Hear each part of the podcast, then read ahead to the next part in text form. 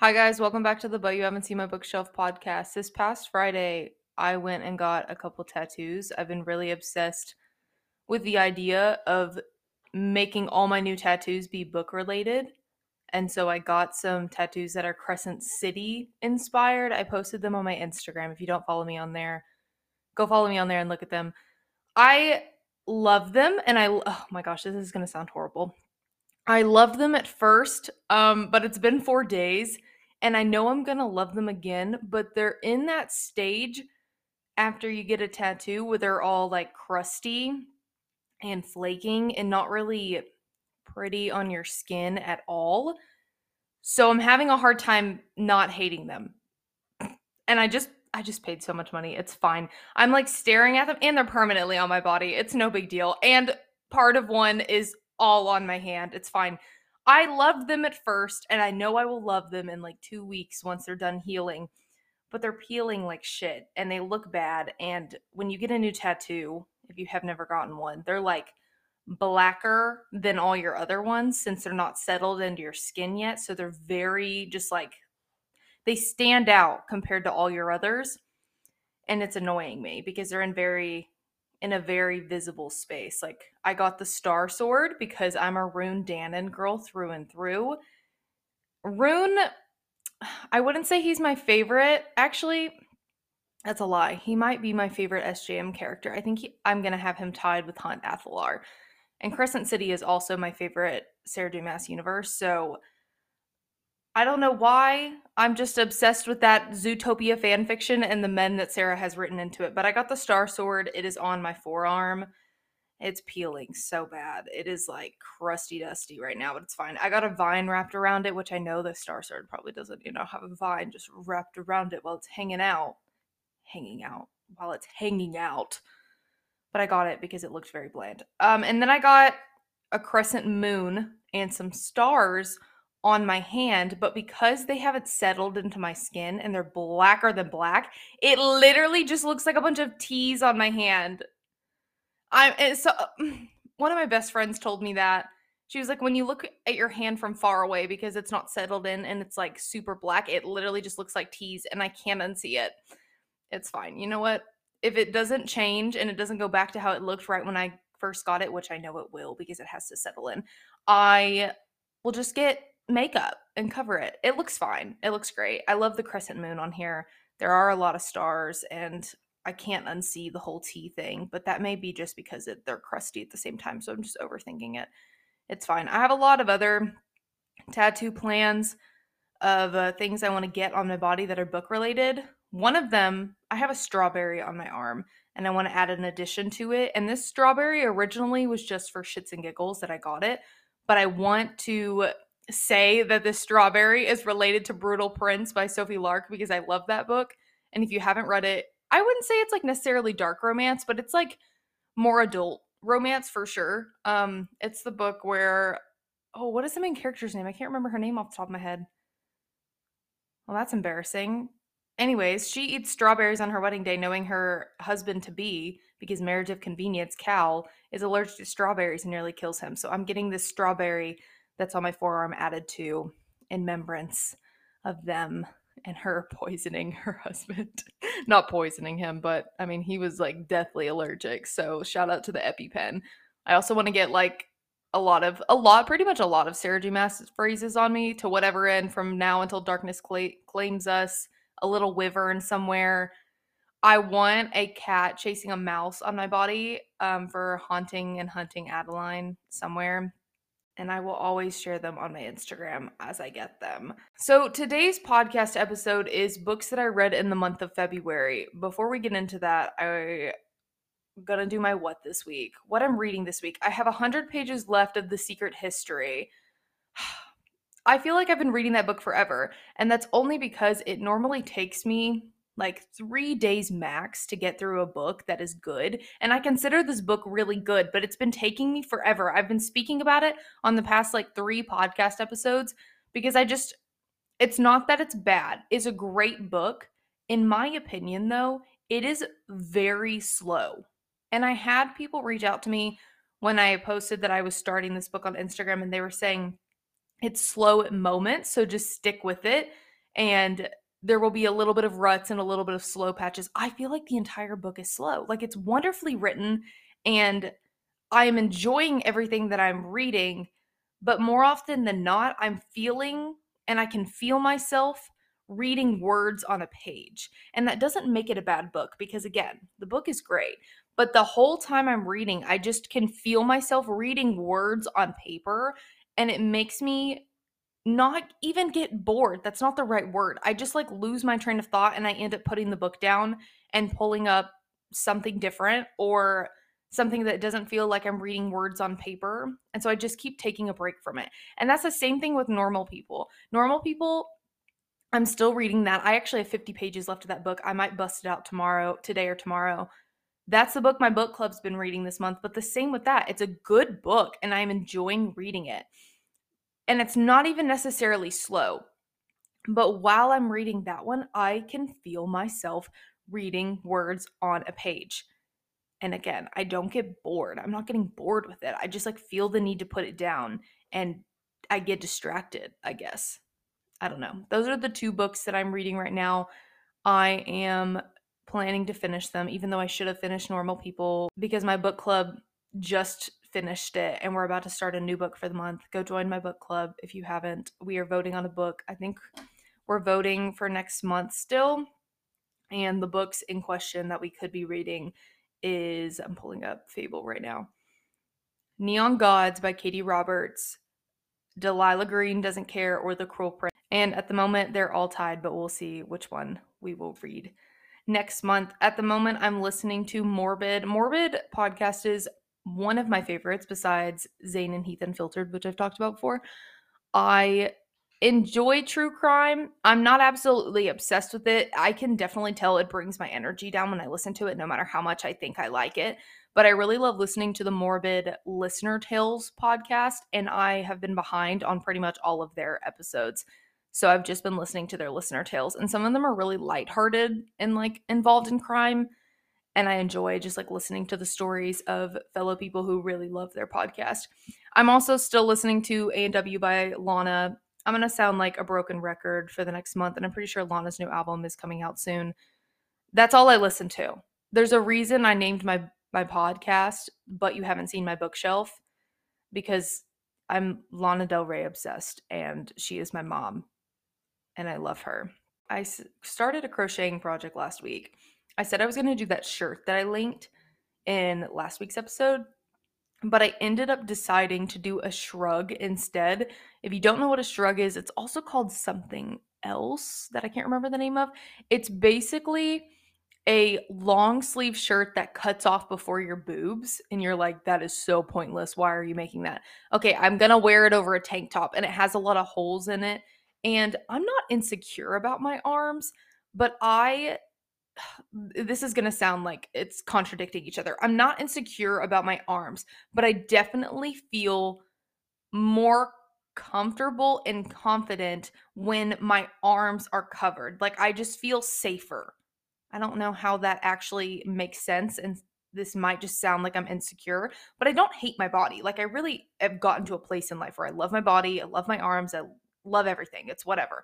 But I feel like I can do more when my arms are just covered. I don't know how to make sense of that, but I'm making a shrug for summer because it's already super warm in Texas and I'm already having to wear tank tops and I just want to feel like covered so I feel like safe. I don't know how to explain it. I'm so happy I got back into crocheting in the past few months because it is so fun and there's so many projects that are super easy. And a lot of really easy projects are clothes you can wear for the summer because they're very minimal or they're simple, like the shrug.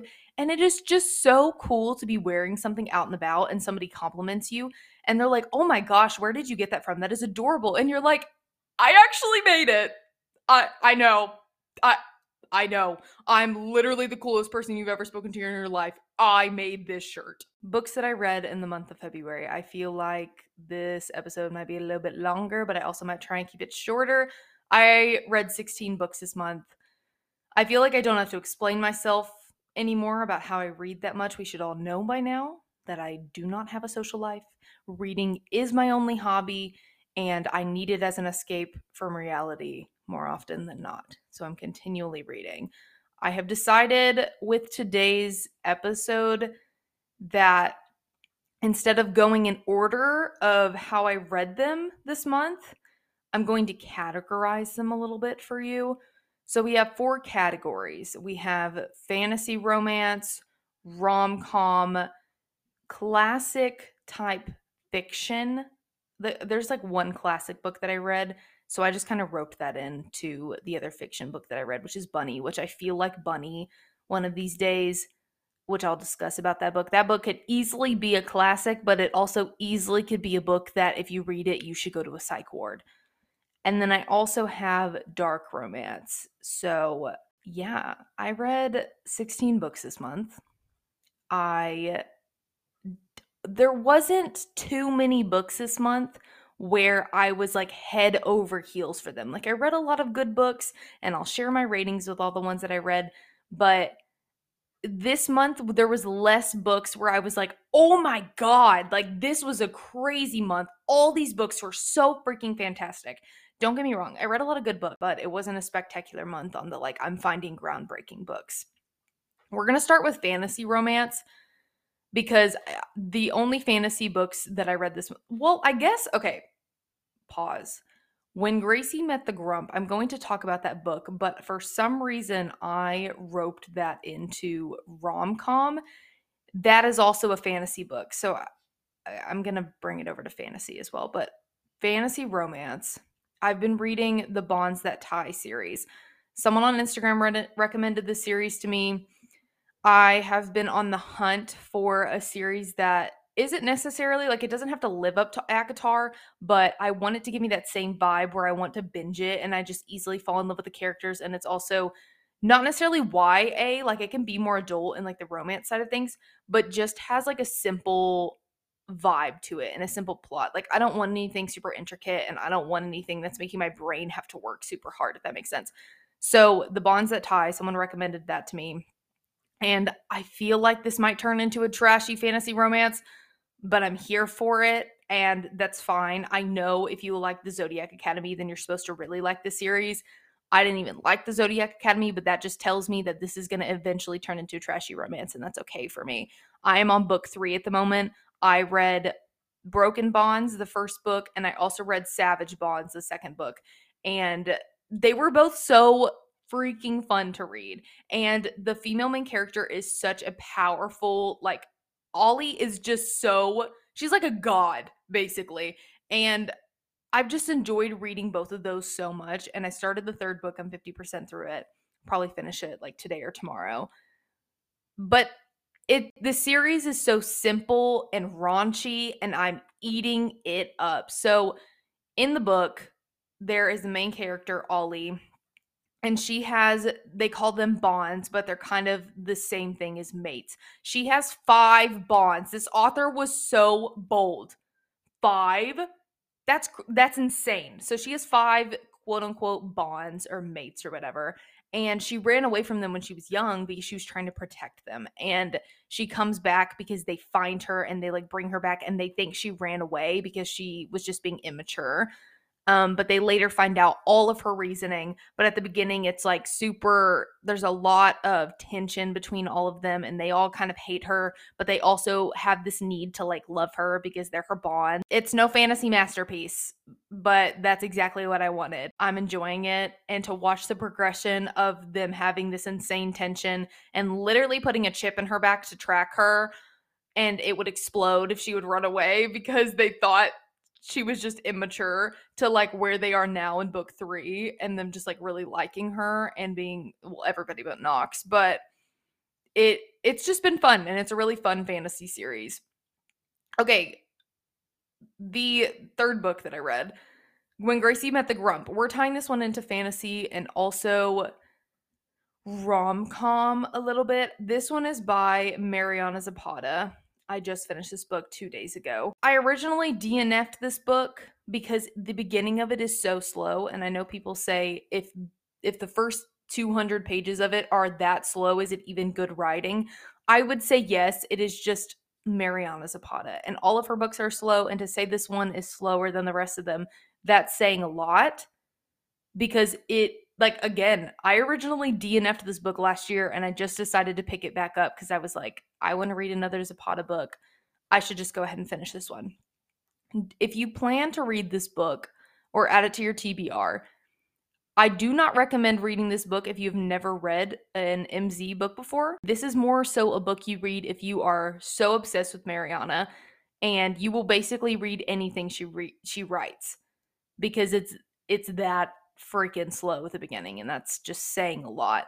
Once you get past the first 200 pages though it gets really good and I loved it. It was her first time dabbling into fantasy and she did a really great job with not making it like the main focus like making it an absurd amount of like all of this like fantasy jargon but it still very much felt true to the way she normally writes where it's like slow burn the characters are friends before they even fall in love there's this whole story you feel connected to them she very much stuck to the way and true to her. If you're thinking about reading this and you're having trouble getting through the first 200 pages of this book, DM me on Instagram and I'll just give you the rundown and then you can jump to like a chapter I give you and just start from there because once it got like a little further in you really felt like you were reading one of her books.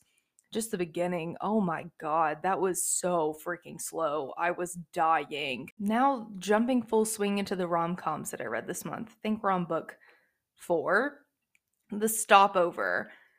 The stopover, I was recommended this book because it has a he's obsessed man in it. The tropes that it has are he's obsessed, boss um employee relationship and he has to grovel at the end. At first, I was really liking this book and then it just got really repetitive and boring. So Emily and Jay, the main characters, Jay, Jim, Jameson, whatever the fuck we're to call him because that man has so many names throughout this book. They meet on a plane and their next flight, which they're both on the next flight, the same next flight, it gets delayed and so they have they get, you know, like a hotel room and they have a one night stand. Emily is in town for a job interview. Turns out it's for his business, which she doesn't find out until she later has the job. So when she comes back in months to almost a year later and he's her boss, she's like, what the fuck? As I would, because like this is one of her dream jobs. Like she has been working so hard and she does not want to throw it away for Jim J. Jameson, whatever the hell we're gonna call him, for her boss. Like she's like, no. But he's obsessed with her and he tries to do everything to get her to like go out with him and pay attention to her. And it's like really cute at the beginning and then there was too much back and forth for me. I really liked a couple of, oh, yes, let's do this. And oh, no, we shouldn't do this. This is bad. But then it just, it got way too repetitive. Like I was saying, where it was like, yeah, let's do this. And Emily was in. And then it was like, no, we can't do this. Or, and then it would just switch which person was in and which was out. And then it got to the point where I'm just yelling at my book, Emily, run Emily, pack your shit. This is not your dream job anymore. Who gives a crap? Run. Because this man is a walking red flag. Jim, Jay, Jameson, you are a walking red flag. Would I let this man destroy me? Yes.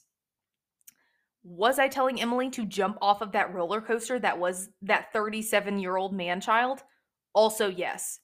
Um, I rated this book three stars it wasn't it was a fun you know rom-com but it definitely had me frustrated a little bit throughout it they're one of the couples i added to my list where i think they will get divorced eventually and yes i have an ongoing list maybe i'll make a podcast episode once it gets long enough i have a list in my notes app that is fiction couples and fake couples that i don't think are going to make it and then i think we'll eventually get divorced and these i think they will because he's a 37 year old man child and i think he's really going to mess it up within the first year and then it's going to be done. Fifth book that i read this month was the cheat sheet. The trope in this one is best friends to lovers. This was just bad in my opinion. This book was popular on BookTok and i don't know why it was so hyped up these are two best friends who are both in love with each other but they won't say anything i understand if it's your best friend it can be hard to want to be vulnerable because you don't want to lose your best friend. But the entirety of this book was just one big miscommunication between them, just like a miscommunication on everything going on, and then also them miscommunicating their feelings for each other. And I just found this book incredibly immature and cringy. And I feel like if I was 16, I would have liked it, but I didn't. Um, it's also Fade to Black, which is fine. Again, if I was really young, like I think I would like this book, but I just found it super immature. The guy is a football player, the girl is like a dance teacher, and he he's super great to her, but she's very much his girl best friend in the beginning when she's da- when he's dating people. I just didn't love it. I rated this book 2 stars. Sarah Adams is the author. And I liked her It Happened in Nashville series better than I liked the cheat sheets. The sixth book that I read this month is Powerless by Elsie Silver. The trope, I'm so excited to talk about this book. The trope is best friends to lovers. This book just came out in the month of February. I loved this book so much, but I will say I liked Heartless by Elsie Silver better. There was just something about Cade and Willa that just did it for me. That was the second book in this interconnected standalone series. But this one was, don't get me wrong, so good. Jasper Jarvis, I think that's his last name, is the love of my life. Let me explain. He's a hockey player. He's a man of few words, but when he speaks, it's important. I love a man who just shuts the fuck up. And he's just a quiet soul. Again, man of few words. And I love that. He's sexy as hell. And the smut scenes in this book were just chef's kiss. They were wonderful. Sloane, his childhood best friend, they met when she was like 12 and he was like 16 or something. Like there's a little bit of an age gap there. Um, Sloane but they weren't anything. They were just only friends. Let me say that. This isn't anything weird where he like turns 18 and she's like 15 and they're like, okay, anyways.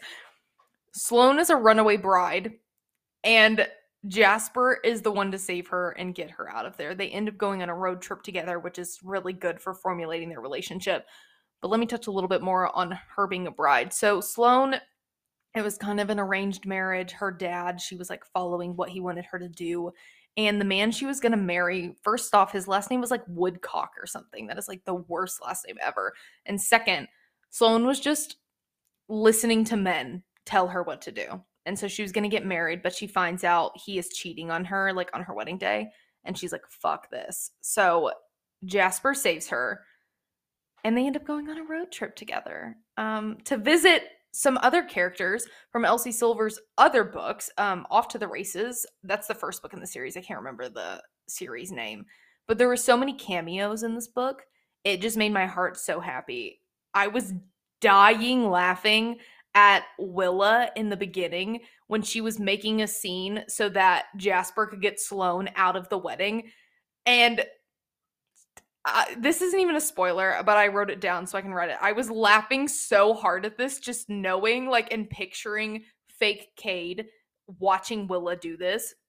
She was screaming, like, on the ground, like, ah, my baby. And it says, when we peek into the hallway seconds later, all backs are turned to us. Willa is down on all floors in the foyer, grasping at her stomach dramatically, while Cade stands by, arms crossed, gruffly asking if she's okay while trying not to roll his eyes. If you've read Heartless, then you know Willa and Cade's dynamic, and you know Cade would not stand by if anything was wrong with Willa. Like he would drop everything and whatever. But the fact that I could just like picture redheaded Willa just on the ground, like, ah, my baby, and Cade is just like, oh my god, are you okay? Are you are you doing okay? And he's just trying not to roll his eyes. It was it was the cameos of other characters were so funny. Elsie does a great job of having at the beginning of almost every chapter in her books text messages between characters, which has nothing to do with the chapter, but it just makes you giggle and you get to see, like, again, cameos from other characters. And this book did make me really emotional because Jasper was in like a super dark place. Certain mental health things that he was going through just made me tear up, and I wanted to give him such a big hug. And he called Sloane her nickname that he used was Sunny because she was just like always the sunshine in his life. I wrote down some Jasper quotes to convince you to read this book because that's how much I liked it. And so let's get to it. Number one, Jasper says, Raise your voice at that woman one more time and I will drop you like stone woodcock.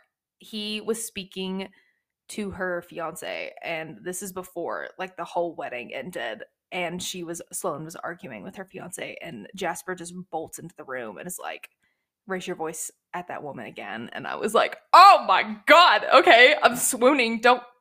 Okay. It's fine. Okay. Next Jasper quote because she's a tether that has never let go, even when I've wanted her to. Before I joined the Eatons, I felt like no one would miss me if I were gone. But now I know that's not true. They would. Sloane would. I have tears in my eyes. Okay, moving on to the next quote. Jasper, oh my god, I literally have tears in my eyes because he was just so madly in love with Sloane and just she was his sunshine. I'm getting emotional. Okay, the next one. You always look good to me. Concealer, no concealer, fancy dress, Harvey sweatsuit, smooth hair. His hand waves over me with a low chuckle. Whatever this is, it doesn't matter. You're you. That's probably what you tell all the girls, Jarvis. Jasper goes, Nah, Sunny, you're my only girl. And this is before they're even together. She's just like the center of his universe. And even when they were just friends, he treats her with so much respect. Hell yes. Like, I love this man. Also, the crawl scene. and he's like, lose that fucking engagement ring and crawl. Oh my god! This book is incredible. Elsie Silver, as always, is one of my favorites. Not only was it rom commy, but again, it was super emotional. The next book that I read, I think we're on book seven, but I'm not sure, was Hands Down by Mariana Zapata. Trope, slow burn, childhood friend, sports romance. This was not my favorite Zapata book, but it was good. It was slow burn like all of her others. Zach and Bianca are childhood friends. Zach is like so Zach was in The Wall of Winnipeg and Me, and that's the biggest reason why I decided to pick this book up and start reading it was because I Zach was like struggling so much in The Wall of Winnipeg and Me, like his life was just kind of falling apart. So I wanted to get an update on him and see what he was doing. Zach and Bianca in this book, they lose touch for like 10 years and then they reconnect again. I think he's like 34 and she's like 28, and they don't understand why they lost touch for that long or whatever because Zach is her cousin's best friend. They don't understand why they lost touch. They were always like good friends and as good as friends as that age gap can have. You know, it was very much like a childhood friend and it was good and they reconnect eventually. And Z- Mariana does what she always does and she writes a beautiful story of them becoming actual friends and then falling in love. Something about this book that made me cringe and knock a full star off was because he called her kiddo. I feel like Mariana is normally really good about coming up with nicknames, but the kiddo did it in for me. It was cute at first, like when he first sees this like little girl he used to like hang out with because it was his cousin's or it was his best friend's cousin. When she first popped in, it would make sense for him to be like, "Oh my god, kiddo, like you've grown up." No. Throughout the entire book, he calls her kiddo. And it was fine until the end when they're like fully in love and like together and he's still calling her kiddo. I'm pretty sure in a in the smut scene he says kid like it wasn't like their dynamic wasn't weird and immature, but he kept calling her that. And that was like his nickname for her. And I was like, okay, you're both consenting adults. She's almost 30. You're like in your mid 30s. Stop fucking calling her kiddo. You've got to stop. That like almost, it didn't ruin the whole book for me, but I was just like, dude, call her honey, baby, the cookie. I don't give a fuck. Just stop calling her kiddo. I rated this book 3.5 stars mostly because of that. It was good, though. It was like all of Mariana's books, long and wonderfully written. You just feel like you're there with characters and you really get to watch their friendship blossom again and just watch them slowly fall in love. But then he calls her kiddo and you cringe and you're like, what the heck is going on? Okay, number eight, the eighth book that I read was In the Jam by Kate Canterbary. Trope. This book was so freaking cute. Trope is he's obsessed, friends to lovers, and fake dating. My friend Houston, who I actually went to college with, hi Houston, if you're listening to this, Houston recommended me this book because the MMC is supposedly obsessed with the FMC.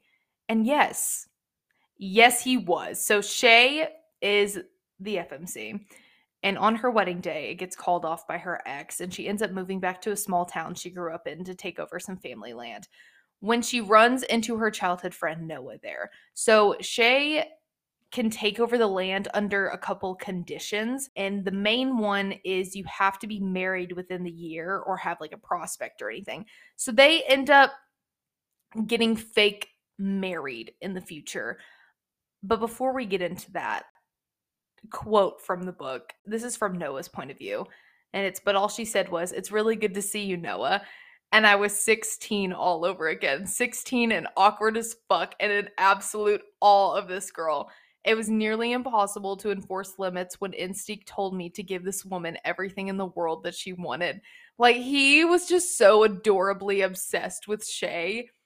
And they there was a little bit of forced proximity in this book too because they ended up getting fake married and then they had to end up moving in together. It's dual POV. So when it got to his point of view and it was talking about what was going on in his head as he thought of Shay, it was so cute. And I was like, I want a man to think about me that way one day. He was just so in love with her since he was a kid. And he's like, again, I was 16 all over again and an absolute fucking awe of this girl. And I was like, oh my God and he's a farmer and a lawyer and he's hot. Okay. I also loved that this book not only had like a man that was obsessed, but it had Shay was a size 16 woman and was very curvy.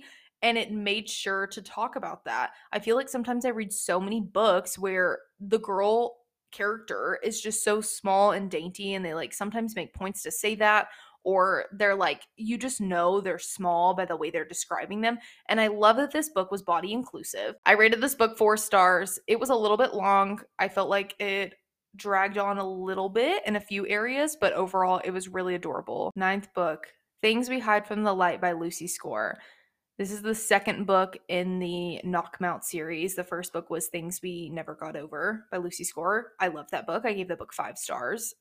This one, the tropes are small town romance, grump to grump a little bit. Like they're both not they're just both in like dark kind of not dark places. I would say Nash is definitely in a dark place and Lena is just kind of like struggling a little bit in a few areas. Um close proximity, that was also a trope. I really thought I was going to like this book better than the first book in this standalone series. And this book wasn't bad by any means. It was just really freaking slow and it felt way too similar to things we never got over in my opinion. I feel like if i would have read this book and never read things we never got over i probably would have rated it like four and a half five stars. Like it would have been like so i don't know i would have felt the same way i did about things we never got over. But because i read that first one this one just felt way too similar except like a slower version. Something i did really like about this book though was that it had lots of talk about nash's mental health and it actually made me tear up a bit because of how much Nash was struggling and the dark place that he was in. If you haven't read the first book, Nash is a cop and he got shot and nearly died in the first book. And he is just in such a dark place and getting to see and read his POV and see actually where he is at, where like all of his friends and family don't know the dark place that he's actually in and just getting to read about it it's really really sad. And then lena is in town. Lena is an old friend of knox's of knox uh, which is nash's brother. Knox was in the first book and she moves into the apartment next to nash. And so there's a little bit of forced proximity. She kind of becomes a light in nash's life and Nash can't understand why Lena's presence is making everything better and making him happy and just making him be able to process some things. He can't really understand that. And also, Lena hates physical touch, but she seems to enjoy being in Nash's space and like being touched by him. And they both just, again, this book is slow. Like, they both can't understand why they feel drawn to each other.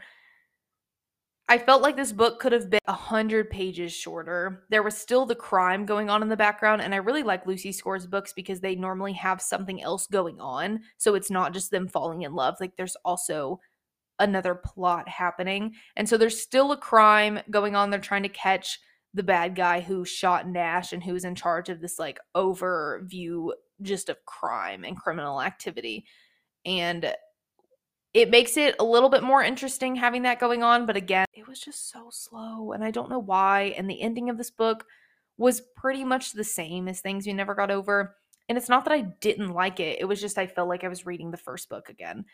I rated this book three and a half, four stars. I'm kind of conflicted and still thinking through which one I should rate it. So it was good and worth the read. It also has the most adorable cover. Like the pink cover is just so gorgeous, but it just felt too similar to things we never got over, in my opinion. I do like Nash. I think I don't know if I like him better than Knox, but I do really like Nash's character though. Um, and getting to st- discuss like male mental health is always not in not enjoyable you know what i mean like it is just it's necessary um because it is something that is so overlooked in the real world like men struggling with mental health so it was interesting to read and i liked the book but didn't love it now we're getting into the dark romance category so the first and second book is the sinner's saint series by sophie lark it is there are no saints and there is no devil i've talked about the series a bit I absolutely loved the first book in this series. I rated it five stars. I don't think the second book, There Is No Devil, was bad by any means, but I rated it three and a half stars. It was just all right. I felt like rent was due for Sophie Lark in the first book. Like it it was just so good. Their artist, I love getting to see that. The man is just like weirdly obsessed with the FMC and it was just dark in a lot of places and beautifully written and also like simply written so you're able to like grasp what's going on really well this is a book that i recommended if you've read haunting adeline a couple weeks ago i recommended that i still would recommend it if you liked haunting adeline is definitely not as detailed and definitely not as dark it is dark but not as dark as haunting and hunting adeline the third book the Maddest Obsession I want to say I just found out a lot of information about this author and how she is racist, and I need to look more into that. But I went through an entire Reddit thread about how this author is, in fact, racist. And if that is the case, I do not support this author. I did read this book, however, before I found out that knowledge. So I'm going to say a few words about it, but I do want to say that I do not support this author. I do not support a racist. I liked this book better than the first in the series, but I still didn't love it at all. Um, Christian was obsessed with Gianna in this book, and that was fun. But I think this author's writing style just is not for me because I just don't love the way it's written, which is honestly perfect because I won't be reading her books again because she's racist. It was all right. Again, it was better than the first one, The Sweetest Oblivion but the the writing just like isn't for me. Now jumping into classic slash fiction books that I read. I read The Picture of Dorian Gray this month. I mentioned that I was trying to read two classic books a month. That did not work out this month. I only got through this one. This was such an easy book to read, and I actually really loved it. It was super easy to get pulled into the story in this book and super easy to understand the many points that were going on. I feel like sometimes when you read a classic book, it's really hard to actually grasp if you're just an average person the the concept of the book and the reasoning and you're normally just reading and or I know I am. I'm normally just reading and stuck there like well, I'm not understanding this, but I'm going to continue anyways. But I genuinely, like, I don't understand what's actually going on. It's like 230 something pages. It's free on Kindle Unlimited. If you're thinking about getting into classics, I feel like this is a good one to start with. I rated the book four stars. It is about Dorian Gray gets his painting done by Basil or Basil or whatever. And it like focuses on beauty. I'm really bad at explaining like points that are going on in a book but there's like this moral dilemma kind of in it of Dorian focusing so much on beauty and almost selling his soul to stay beautiful because he looks at the picture and he's like, I won't look like that forever. Like, I am going to age. And he almost gets angry at the picture for how gorgeous he is in it. And then looking at his like reflection of himself and knowing that he is just kind of withering away as each second goes on. So it's kind of like I would say the overall theme of it is him almost selling his soul to be gorgeous because it ends up, I'm not going to say the ending, but you get to see that kind of actually be the case once the end of the book comes through. Again, super easy read. I recommend it if you're thinking about getting into classics. It was a good start for me. That was really one of the first classics I genuinely got through and didn't contemplate my life or contemplate if I uh, my brain actually worked because I understood what was like happening in it. The next book that I read under the classic fiction genre, this one I feel like will be a classic one day, was Bunny by Mona Awad. I don't have much to say about this one simply because I don't know if I understood it properly properly. This book made me feel gaslighted the entire time or like I was in a fever dream the entire time and I genuinely mean that. If you read this book then you know. Samantha Heather Maccoby or whatever her last name is. She is at a college for writing and there are these there's this like little cult there of women who call themselves the bunnies and they're like hi bunny how are you doing bunny i love you bunny and we get to see from samantha's point of view at the beginning how she like hates these bunnies and she thinks they're so weird and they're so culty and it's weird that they call each other bunny and they do all this stuff and then she almost gets like she gets roped into what they're doing. Samantha is such a unreliable character though throughout the entire book. I don't know if she was crazy or just had an incredibly vivid imagination because some of the things that happen they are so absurd to where you're like okay is this is this in your head? Are you on drugs? Or is there something else i'm missing while i'm reading this book this book again it was a trip i want to reread it again because i want to see not even if I missed any missed anything. I just want to like I don't even want to understand this book. I just want to kind of reread it and see if I missed any key points because it was just all over the place. And again, I don't know if Samantha was just super unreliable or she was crazy or if I was crazy. But then again, everyone I have spoken to about when it comes to this book and someone has read it, they've said the exact same thing. So I don't think it's me. I think it is Samantha or Mona Awad is just something I want to know what's going on in her head because what the actual hell. I read this book four stars, three and a half stars. I'm so bad. I'm normally, it's like a range for me when I'm reading books. I don't know. I really don't. And if you've read this book, then you know. I say add this to your TBR if you're wanting to get into like a weird fiction book it was definitely an interesting read. Out of all of the books that I read this month, I would say that Powerless by Elsie Silver was absolutely my favorite. I I love that book so much. I mean, I definitely talked about that book a lot more than others when I was doing this episode today. So add that book to your TBR. I freaking love that book. That was definitely my number one. If I had to pick a second, hmm, it would either be in a jam or when Gracie met the Grump after the first 200 pages. I hate that I have to describe that book and be like, if I ever recommend it to somebody, I have to be like, just get past the first 200 pages. Like, that is not what you want to. If someone told me that, I would be like, okay, so I'm never reading that book. But you should read it. Just DM me for a summary of the beginning. I swear it's good.